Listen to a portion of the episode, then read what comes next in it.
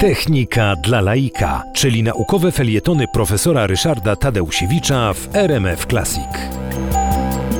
9 grudnia, czyli w najbliższy piątek, na AGH będzie obchodzone święto kolejna Barburka, ponieważ y, no, dokładna data y, imienin świętej Barbary była w niedzielę, więc w związku z tym uroczystość naszej patronki, patronki górników, ale nie tylko, jak za chwileczkę opowiem, będzie się odbywała y, o 12 godzinie w auli AGH jutro, czyli w piątek. Będzie temu towarzyszyło zresztą tradycyjny tak zwany skok przez skórę i różne inne obchody, na które warto przybyć. No, jeżeli ktoś z Państwa ma czas, to zapraszam na krużganki AGH. Będzie bardzo ciekawie o godzinie 12. Natomiast chcę powiedzieć parę słów na temat właśnie świętej Barbary, bo wszyscy wiemy, że była taka, wszyscy wiemy, że była więziona w wieży, natomiast mało wiemy na temat szczegółów jej życia, no i może pewnych ciekawostek związanych z tym, czyją ona jest też patronką.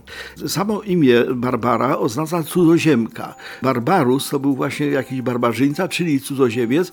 Barbara była rzeczywiście cudzoziemką, dlatego że w Cesarstwie Rzymskim ona pochodziła z Ikomedii w Azji Mniejszej, no i w związku z tym była traktowana jako cudzoziemka. Wiadomo, że wyznawała wiarę chrześcijańską, wiadomo, że jej ojciec, Dioskur, uwięził ją w wieży, a potem ściął ją podobno własnoręcznie mieczem, ponieważ nie chciała się tej religii wyrzec. Stąd zalicza się do kultu świętych, których obchodzimy. Natomiast jako patronka była najpierw wiązana z ludźmi będącymi ogólnie w opresji. Obecnie jest patronką górników, stąd barburka na AGH, ale najpierw to była patronka więźniów.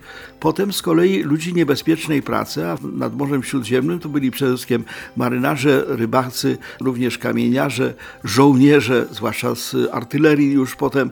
Natomiast patronką górników jest święta Barbara stosunkowo niedawna, mniej więcej na początku XX wieku. Młodzież, a właściwie inżynierowie górniczy, którzy wychowywali się i kształcili w Leoben w Austrii, w takiej akademii, która poprzedzała Akademię Górniczą, przywieźli tą tradycję, no i wobec tego ta tradycja świętej Barbary jako patronki górników trwa do dzisiaj. Między innymi właśnie w Akademii Górniczo-Hutniczej.